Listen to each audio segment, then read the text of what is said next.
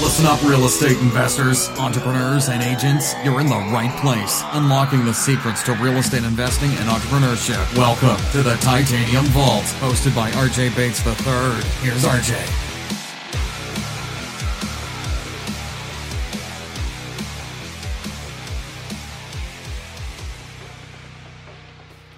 Hello and welcome to the Titanium Vault. I'm your host, RJ Bates. Today I'm sitting down with Tucker Merrihew. Tucker, how are you doing today? I'm doing great, RJ. Thanks for having me uh, on your show. Appreciate it. Absolutely. So, why don't you take a second to introduce yourself and tell us a little bit about what you do in real estate investing? Sure. Uh, as you mentioned, uh, my name's Tucker Merrihew. I am a uh, real estate investor. I guess I'd fall under that uh, rather large umbrella um, in the Portland uh, metro area, which Portland, Oregon which used to be a, a, much smaller, sleepier market, but it has grown up dramatically in the last 10 years, and so now it's uh, more of a almost a destination type market. So I do a whole variety of stuff here. Um, you know, we do a little bit of wholesaling, but mainly uh, fix and flip and uh, new construction and development deals. Awesome. How long have you been in business? So I've been in real estate since 2002. Um, I've been uh, the owner and uh, I guess uh, head cheese at TTM Development Company, which is essentially our um, construction slash house flipping slash building company uh, since 2008. So uh, I did a number of kind of one-off flip deals, some house hacking type stuff from 2002 to 2008. Bought a few rentals, uh, and then in 2008, that's when we or I um, kind of solidified the vision of you know making this uh, kind of my full time adventure and and doing as many projects and deals as we can and growing the business. So from 2008 until now, here we are, end of 2017. I've been the uh, you know the head guy here at TTM Development Company. So you mentioned that Portland has changed over the years. Let's talk about how different it is today from 2002. Sure. So 2002, just to give you a little bit of frame of reference, I bought my first house in 2002. Uh, actually, it was beginning of 2003. So I, I graduated college 2002, got into the mortgage game, um, got myself a nice stated stated loan with my lovely 700 plus credit score, and uh, I bought a house uh, for $240,000. That house today is probably worth 550 ish, something like that. Wow. Um, I, I sold it in 2006 before the collapse, so fortuitous and very lucky timing in hindsight, uh, and cashed out almost 200 grand at that point. But um, I guess my point is is that the market has changed dramatically. It went from a much more affordable um, city overall. Uh, to you know a city with higher price points and a lot of infill redevelopment, um, a lot of neighborhoods that were okay, you know, 15 years ago are now super hot um, much higher priced as a result of that, much trendier, a lot more, you know, commerce, a lot more businesses, a lot more coffee shops, a lot more, you know, uh, trendy hipsters. Yeah, uh, you know, I've I've wholesaled a couple of properties in Portland, but I also do much more volume in Austin, Texas, and those two markets are very similar in my opinion because, like you just said, they're trendy um, you know, here in Texas, we say keep Austin weird, and and I've kind of seen similarities in in Portland, Oregon. when you talk about Portland being a trendy city, what do you mean by that? Well, uh, the whole phrase "keep Austin weird" that was actually a copycat of Portland. so "keep Portland weird" was the uh, original with there that phrase, and uh, Austin's kind of been compared to Portland like our, um, I guess, sister city, as if that's what they call it, right. in terms of just kind of overall feel and type of person. We don't have uh, we've got you know Portland State and University of Portland here, but you know Austin, you've got a, a much bigger one university there, right. um, or you probably have a few smaller ones too. But Portland's it's just a it's a bigger city I think than Austin overall in terms of sprawl and just um, you know it's the mecca of Oregon essentially. But um, in terms of trendiness you know, just to give you an example, we do a lot of investing in Southeast Portland, and, and Southeast Portland used to be a lot of like rundown kind of uh, 30s, 40s construction. Um, and now a lot of that is gone, and you've got a lot of newer construction, um, you know, infill new construction that's gone on. And with that, then there's been a lot of new commercial developments that have happened. So you know you got new shopping centers, you got new coffee shops, you got a lot of new Starbucks, you got a lot of new, um, you know, just uh, like if you drive down a major thoroughfare now in Southeast Portland, it used to be kind of rundown, old, dilapidated businesses. Now you've got you know, uh, new businesses down below, uh, apartments, condos above, um, that kind of thing. So that draws in a more trendier crowd. There's a lot more people moving here now too to kind of they want to experience the lifestyle of Portland. So you get a lot of trendiness. You get a lot of um, you know outsiders coming to Portland. So it's it's turned into kind of a giant melting pot of of overall trendiness. I guess would be a good way to put it. So let's go back to 2008 when you became the the head honcho for your company and how did you get your start and and how did did you start out with fix and flips or were you contracting or how did that come to develop in 2008 so um, prior to that i owned my own mortgage company uh, from about 2005 until then and so you know it was a day it was august 2007 where the mortgage company basically got turned on its head or the mortgage industry uh, every you know wholesale banker out there called their brokers and said we're freezing pipelines, which basically meant the industry was changing dramatically. And so at that point or after that, I realized that that was just going to be a really difficult way to make a living moving forward. And so I'd always wanted to be in the investing side, and so that was a good excuse for me to transition all the way. And so um, I started TTM Development Company in 2008, and basically at that point in time, uh, you know, I don't know if you were involved uh, doing much real estate wise at that point, but it was hard to wholesale because everybody was kind of running from it, you know, as opposed to running to it. Right now, everybody's running to real estate, but in 2008, you know, people thought they were going to lose the money that was in the bank. They wanted to see if it was FDIC insured. You know, um, real estate was kind of like the last thing people wanted to put their money in at that point because they felt like the sky was still falling. And so it was hard to wholesale, especially here in Portland at that point because there was just there there wasn't a lot of money in Portland at that point. I mean, there was money, but we're not talking like, you know, none of the big operations were going. There wasn't a lot of big buyers. Um, you know, most of those guys got punched in the mouth and they kind of fell off through the collapse. So I kind of was forced into uh, rehabbing to start with. And fortunately, it worked out because in that forcing me to actually rehab and retail these properties, I soon realized that there was a strong demand for a turnkey entry level product for those people that hadn't gotten bit and bought in the previous two, three years.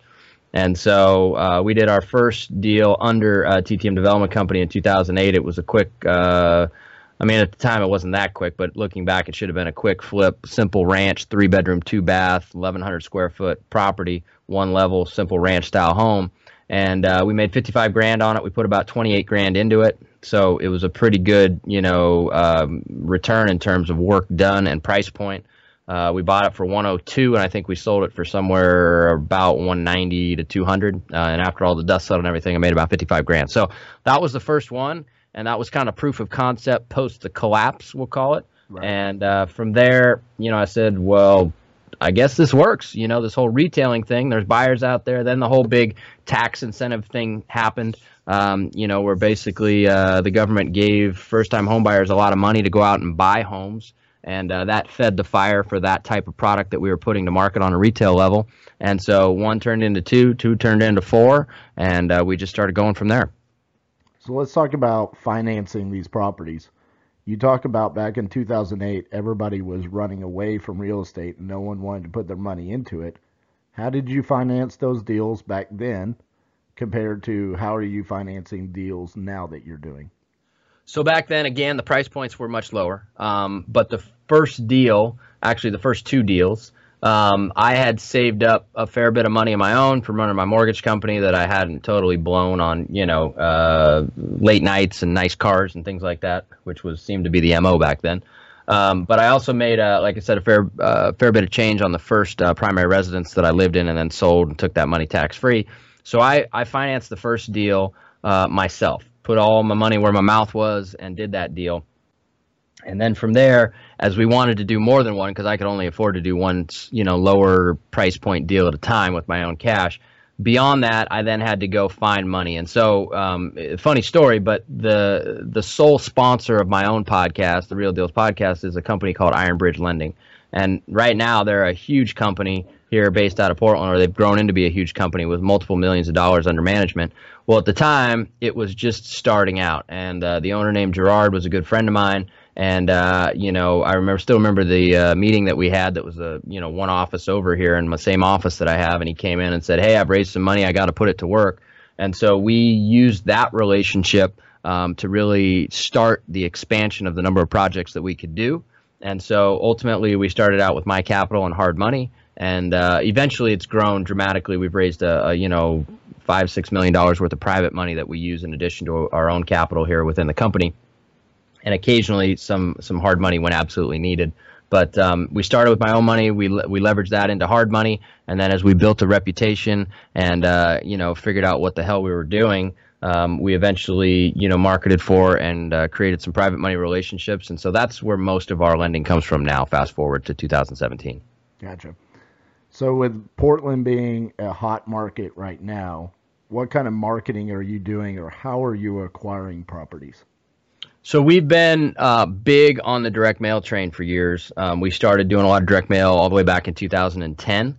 Um, we were buying REOs at that point, but we started to see the writing on the wall and the prices were getting even bid up a little bit as you got towards the end of 2010. So we started our direct mail, um, you know, I guess tour of duty and direct mail way back then. We still do a ton of it today.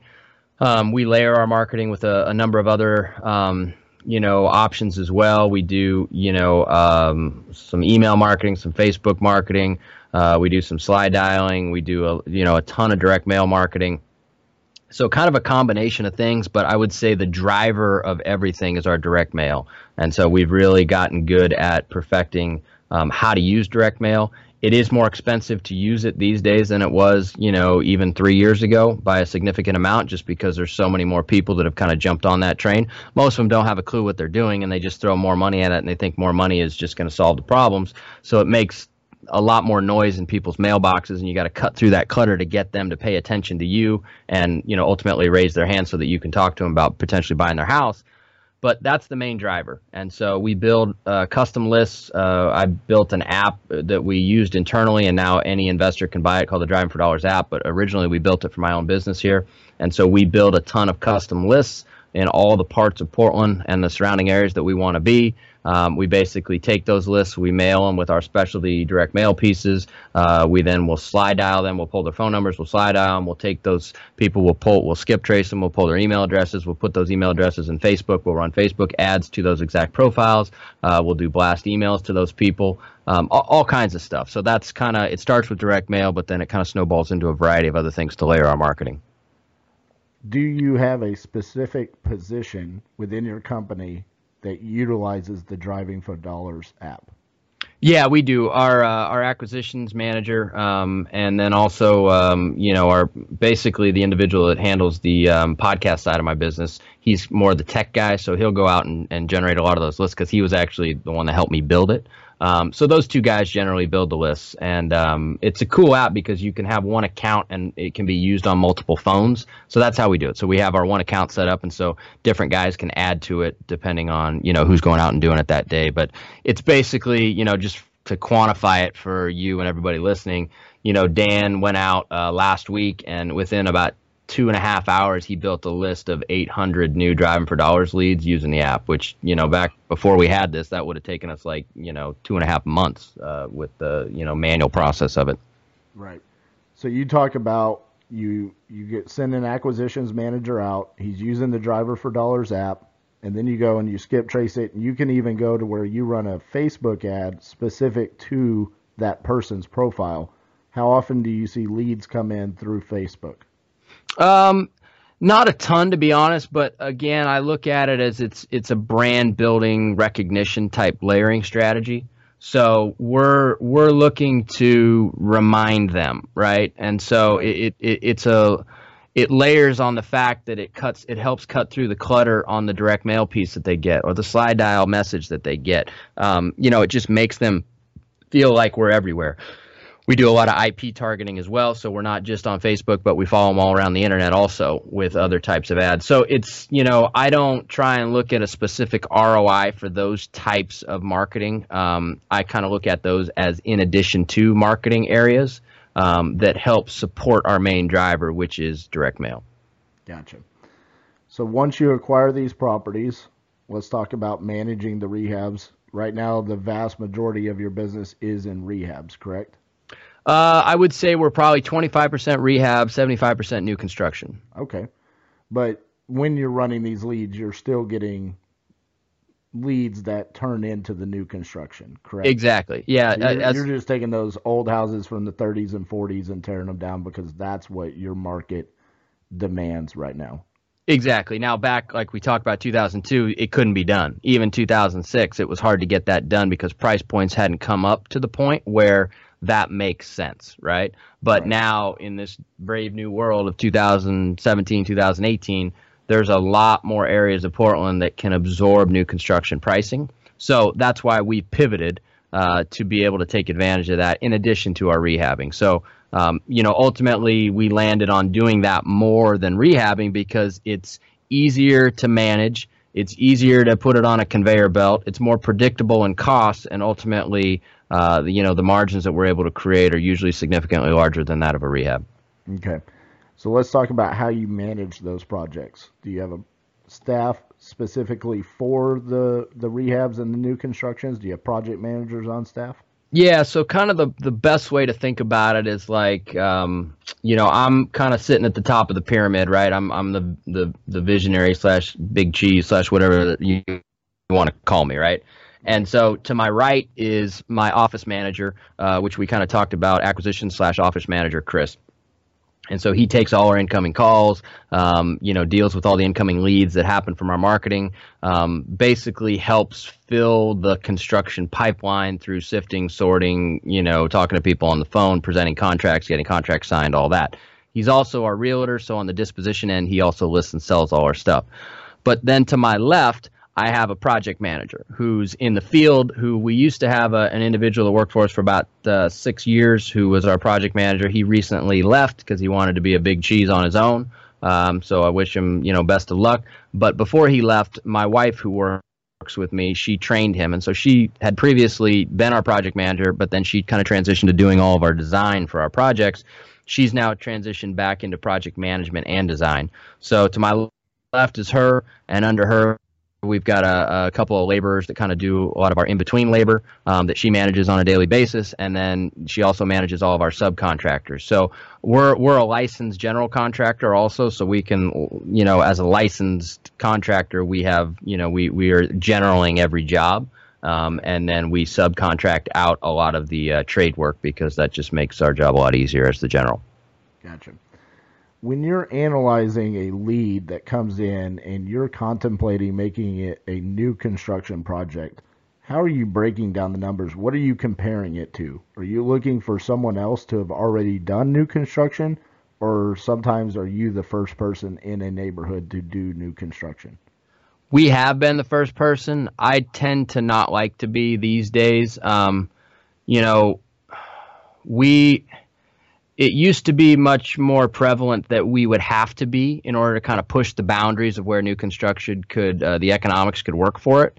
Now there's a lot of stupider money out there that's pushing it all over the place. So we can kind of follow that and let them be the leader to do proof of concept for price points in new areas. Um, so we mainly focus on now, though, the most desirable areas for the stuff that we're going to keep. So we're really not pushing, uh, you know, the limits in terms of where those value lines are. We're building within pre-established, easily recognizable value lines. Um, because most of the stuff that we build up now, you know, new construction wise, you know, we've got projects on the table right now that we're in construction for that are anywhere from a million four to three million plus. Um, so, you know, they're pretty high dollar stuff. Um, there is one lower, I guess we'll call it lower price for what we're doing new construction, where we're, you know, uh, guessing that the the exit price on the finished product will be somewhere in the 799 range, so almost 800 grand. Um, but that's that's as low as we go. So we're we're mainly focusing in in established neighborhoods. Um, we do have one project that we're completing right now. That's a three lot uh, partition deal where you know the new construction that would be built on those lots, the end product would probably sell for in the 499 range. Um, but we may just sell those lots off to a lower price builder, um, just because there's such a, a, crunch for any sort of buildable lot inventory um, in the Portland metro area. And so we can make a great profit just by getting those lots split and then selling those off. So we may just sell those off, but um, that was an area that previously w- the economics did not work at all for new construction. It's kind of a newer phenomenon that it works. Um, so I guess to answer your question, we don't really push the envelope anymore. We have in the past, but we just don't really need to. When you're doing the new construction projects, are you taking down a much smaller size property and then increasing the square footage on your new build? I see that a lot here in Dallas, where you're essentially buying like a 1,500 to 2,000 square foot house, tearing that down, and you're going to build something that's five to 6,000 square feet. And that's what's getting you the high margins. Is that similar to what you're doing, or is it just the fact that it's new construction and it's in Portland that's driving the price up? Um, it sounds like people in, in Dallas area are, are, pushing that square footage number out to try and, you know, basically arbitrage the cost to build square footage versus the cost that you can sell it at or the price you can sell it at to kind of create more margin. So they're going more vertical to build more margin.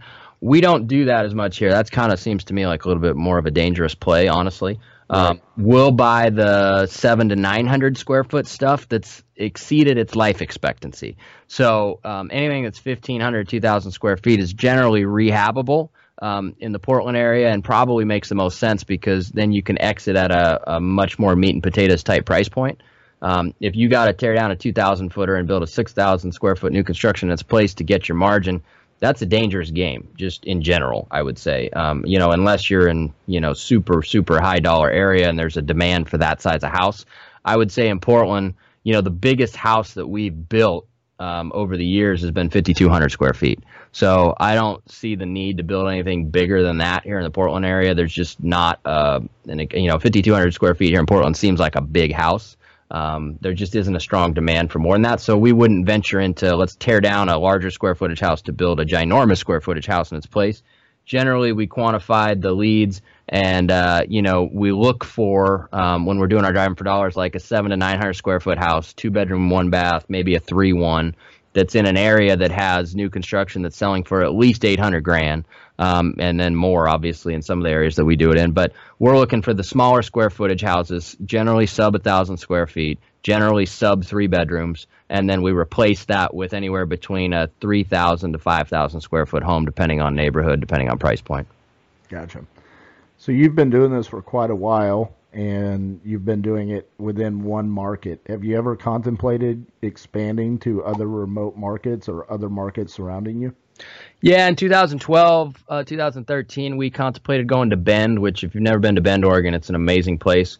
Um, I wish we had because Bend is like California; it's a boom bust market, and it boomed uh, dramatically since then. So we would have made a just an absolute killing. But with that said, um, we didn't just because I felt like it would stretch our focus. And, you know, we have a lot of money that's being put to work here in Portland. Our marketing machine works well here. So I have just decided that, you know, if it's working well here, why overcomplicate things? And, um, you know, why go elsewhere unless it's a lifestyle, lifestyle decision and I want to spend some time there as well?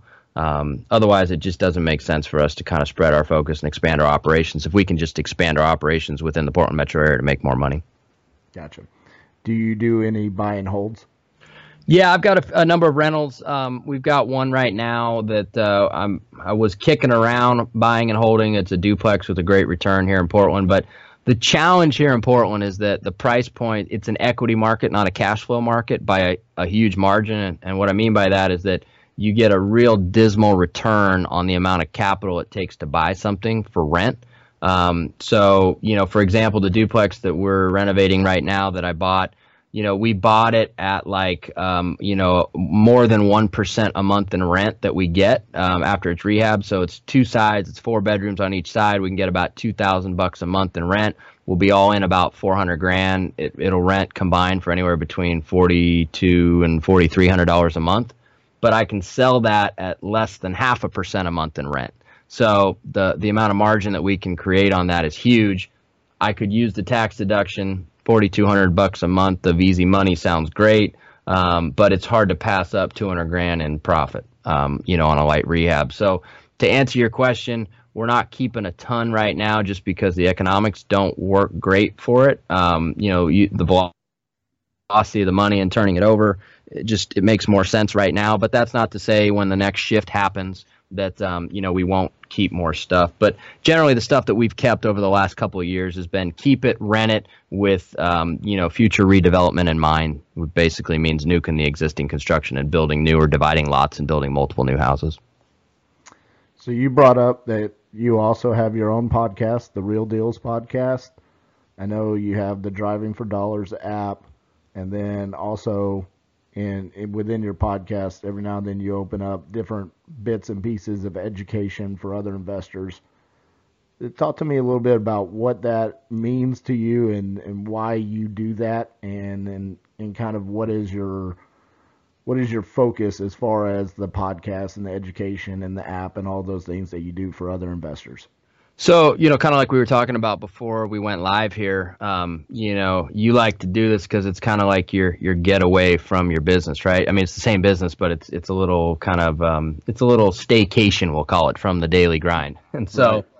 I started off doing the podcast because I also that's the same reason I enjoy, um, you know, connecting with other investors, just like we're chatting right now and so we built a community off of that um, that now you know we've got 120 plus people in this mastermind community that we built off of the podcast.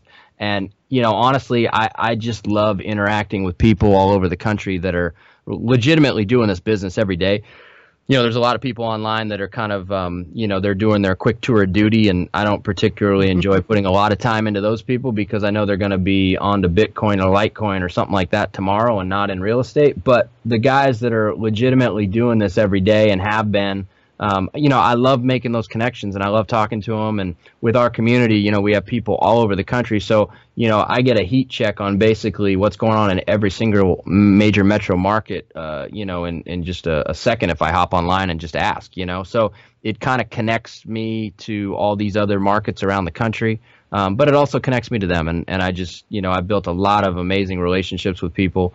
Um, you know, one individual in particular who's partnered with us to provide direct mail services for our app is Justin Silverio.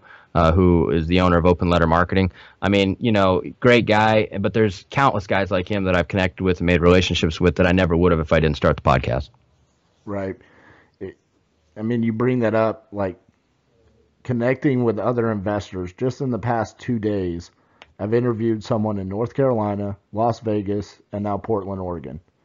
I mean, I've I've essentially gone across the country. I've gotten to talk to them about those markets, and each market is completely different, and uh, it really opens up your eyes to how real estate investing has so many different ways to be successful. There's not one particular way that you're supposed to do this.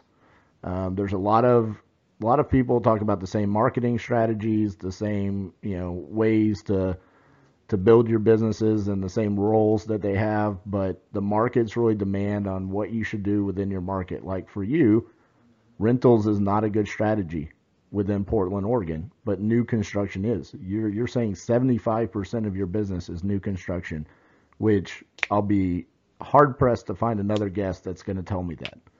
And and that's amazing to hear it opens up to my eyes to the Portland market and, and what can be done within it. And so that's, I, I love sharing that with the guest. And, you know, I appreciate you coming on here and, and sharing that about your business because, uh, to be honest with you, I would not have guessed that that was going to be an answer that you were going to give me today. Is, is that new construction? Is that that much of your business? I mean, it's just it's kind of unheard of within other markets.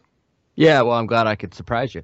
but, uh, Absolutely. You know, there, there are guys here that just straight rehab, so I don't want to paint the picture like you can't just straight rehab, but you know, we've kind of moved with the cheese, so to speak, right? And you know, we've also I've always had this desire to continue climbing the real estate ladder in terms of being able to expand the scope of what we can do as a company. And so a lot of people are scared to cross that bridge even if new construction is a viable option in their market and you know we crossed it all the way back uh, 2012 uh, 2011 2012 was our first project. And once we crossed that bridge or you know got the kahunas to do it um, you know we never looked back because we realized that it's it honestly is an easier way to do this business. Um, but it, just a lot of people feel like they can't do it for whatever reason um, and so they don't. But you know, Portland, like you mentioned, it has the luxury and the economics in play that we can do it in a lot of different parts of Portland now. Whereas, you know, places like Indianapolis, you're real hard pressed to do it anywhere, um, especially infill because the price points just aren't there. So it, drives you to be more of a cash flow rental, um, you know, rehab type market. Right. So let's talk about 2018 and 2019. Where do you foresee the Portland market going? Is it going to continue to trend upward or is it going to level off some? We got a lot of things at play, but one thing Portland has um, a couple constraints. Number one is we have what they call an urban growth boundary, which doesn't exist in my knowledge, and, and definitely not in Houston. I don't know about where you're at, but basically, right. what that means is that uh, this uh, council of people that are supposed to be smarter than everybody else, which you know that's up for debate, um, get together and they determine whether or not um, they'll push out the urban growth boundary, which basically means can massive new development occur past certain um, you know lines around the city. And so they constrain the amount of developable land around the Portland area. And basically, what that does is that then that constrains the supply of new housing and when you have a lot of people moving here, like is projected and is happening, um, you basically have you know limited supply and you have a lot of demand. And so I think that that's going to be a theme that continues in the next year. It's not going to be solved, that's for sure. The bureaucracy and the difficulties of actually getting stuff built here um, is insane. Uh, a lot of days, and you know that's the downside of what we deal with with the new construction. But um, you know that that process isn't going to get any easier. There isn't going to be an abundance of land that just all of a sudden can be developed and there's still going to be a big influx of people moving here. So I think for at least 2018, I think we're going to continue to see a lot of the same. Um, you know, we'll see how much interest rates go up, if or if they do next year. That might put a little bit of downward pressure on pricing here, but um, overall, I think we're going to see much of the same. So you brought up something that just real quick. We don't have to go into great detail about this, but how long does it take you to get a permit in the city of Portland? Um, it's generally City of Portland is probably eight weeks to get a building permit. We do most of our building in Lake Oswego, which is a suburb of Portland, just south, um, and that's about three to four weeks after delivering plans. And then from there, it's about six months um, from breaking ground to finish on the construction of the, of the actual house. Okay, that's too long for me. I don't I don't have the patience for that. I would I would lose my mind. It's so. I mean it's you got to look at it as um, it takes a while because you got to put projects in one end before they pop out the other, right? And as you put them in one end and you're doing new construction, it takes a long time before they pop out. But eventually, you start stuffing more and more in there, and then it becomes a more of a conveyor belt of popping out on the other end. So yeah, there's there's a process there on the front end where you know you're doing a lot of construction and not getting a lot of money coming back in. But once once you get it up and up to speed, it's it's a great uh, it's a great system. But yeah, I hear what you're saying there. Yeah before we wrap up, I, you brought this up, and it sounded like you had a, a pretty strong opinion about it. So I'm going to ask you about it because it's all the rage right now. Uh, cryptocurrency, and it seems like 95% of real estate investors have some kind of opinion about this. There's like this tangled web. If you're a real estate investor, suddenly you have to have an opinion about cryptocurrency, Bitcoin, Litecoin. Uh, what are your thoughts about it, and and should real estate investors take the time to to analyze and look into cryptocurrency? So I guess my opinion is if I was actually into it and smart enough to have bought Bitcoin, uh, you know, long, long ago, um, then you know I'd be sitting really pretty. But the way I look at it right now is if I got to buy in on Bitcoin, I put a hundred grand on the line, and I hope that it doubles to make two hundred grand, and I'm literally hoping, like going to Vegas hoping. Um, I just I'm going to stick with real estate because I know I can take that 100 grand and I know I can make it 200 grand without any downside risk, really. So for me, yeah, you're right. It's kind of like um, it's the new hot thing, uh, and it seems like if you're a real estate investor, then you've got excess money, so therefore you should be buying cryptocurrency with it. You know, I don't know what people should do with their money, but for me personally, I know what my core competency is. My core competency is real estate, real estate investing. So I would just prefer to continue to master my own craft, and um, you know, ultimately that's going to be the more rewarding path for me. So that's where I keep my focus.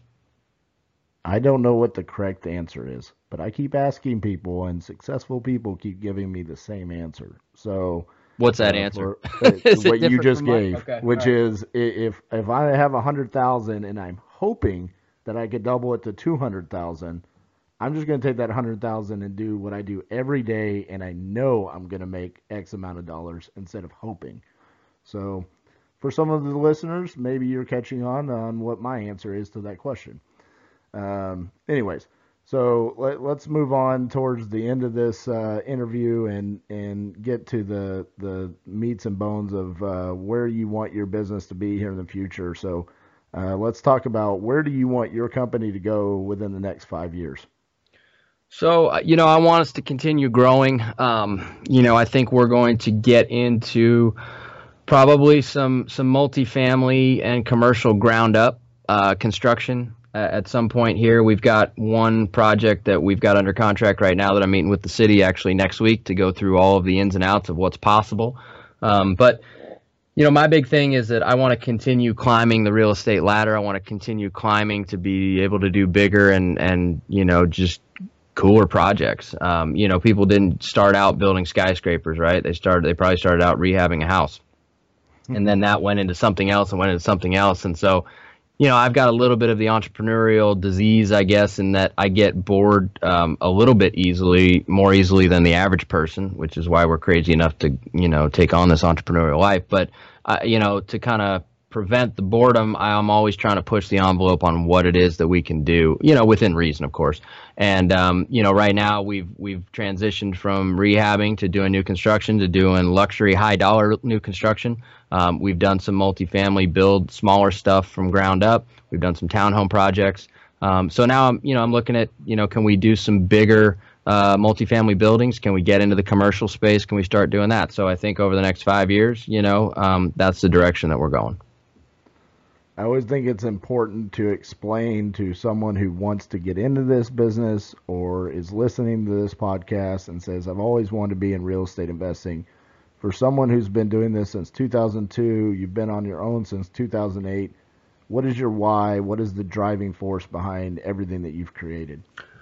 Uh, I got a good quote here for you that I'll weave in at some point. But you know, this has been a big conversation piece for a lot of people, and you know, uh, every everybody's status quo answer is, you know, if they've got kids or wives, they're like, well, my family, of course, and you know, I think that's a, a given, but you know, I I've also seen that just because you have a lot of, money and success, that doesn't mean that it can't screw up your family. So I don't think that that should be the sole reason why people, um, you know, get up and, and strive to do more every day than they did yesterday. I think ultimately my biggest why is myself. Uh, there's a quote here from Dan Pena, who you may know who he is. He's a little bit abrasive, but he's got some wisdom within the abrasiveness. And his quote is Man's greatest burden is unfulfilled potential, right? And so that unfulfilled potential falls on you. And so for me, my biggest why is myself. I feel like I have a lot of potential that I need to live up to, and I need to, you know, you get one swing at this life, and um, you know, I want to try and do the most that I can with it. Now, of course, taking care of my family and and building a life for myself and them is part of that, but ultimately, my why is me. I a couple months ago, I had a guest on here, Lawrence Thompson and he's one of the few guests that I've had on that was not a real estate investor. And he was a motivational speaker out of Tennessee, and his he used a, a similar quote, but his was "Be selfish, be selfish enough to make sure that you live up to your potential." And and that really stuck with me, and and I, I appreciate you being honest enough because you're right. I mean, it is it's easy to say family you know, um, anybody can say that as, as long as they have family, and and to sit there and, and say that's what their driving force is. But um, I appreciate you sitting there and and letting us know that it's also to make sure that you're holding up your end of the bargain for yourself, essentially. Yeah, and you know the reality is is that once you get a certain amount of money in the bank or assets under control, like your family's taken care of, right? So then what? What is it that drives you, right? And so, um, you know, I, that number, those that amount of assets that you have, it, it, varies from person to person. But at the end of the day, if you reach that threshold, then what drives you? And so, I think you need more than that. And so, for me, you know, obviously, family's part of that, but it, me is me, right? So, right. So, for anybody that's listening and they want to contact you, what's the best way to contact you outside of listening to the Real Deals podcast? Uh, you can find me on Facebook. Just search Tucker Merrihew. Um, that would probably be the best way I connect with most of uh, you know people out there in the in the real estate investing world via that. I don't have like a you know a profile that's just for friends and family. It's you know for everybody. So that would be the best way. And then um, you know of course if you want to listen to the Real Deals podcast, just search the Real Deals with a Z podcast in iTunes, and um, you know you can hear me in your earbuds all you want. Awesome, Tucker. Well, I appreciate you taking the time to sit down with us today and share about your business. And uh, you know, I, I, expect to, to see you do much bigger deals in uh, in Portland here in the next five years. And I uh, appreciate you taking the time. Yeah, well, hey, I appreciate you having me on. I always love doing these things. So thank you very much. All right, man. We'll talk to you soon. Great. Thanks so much for listening to the Titanium Vault with your host, RJ Bates III. For more info and to stay up to date, visit www.podcast.thetitaniumvault.com and on facebook.com slash the Titanium Vault. If you enjoyed the episode, please rate and review, and we'll catch you next time on the Titanium Vault.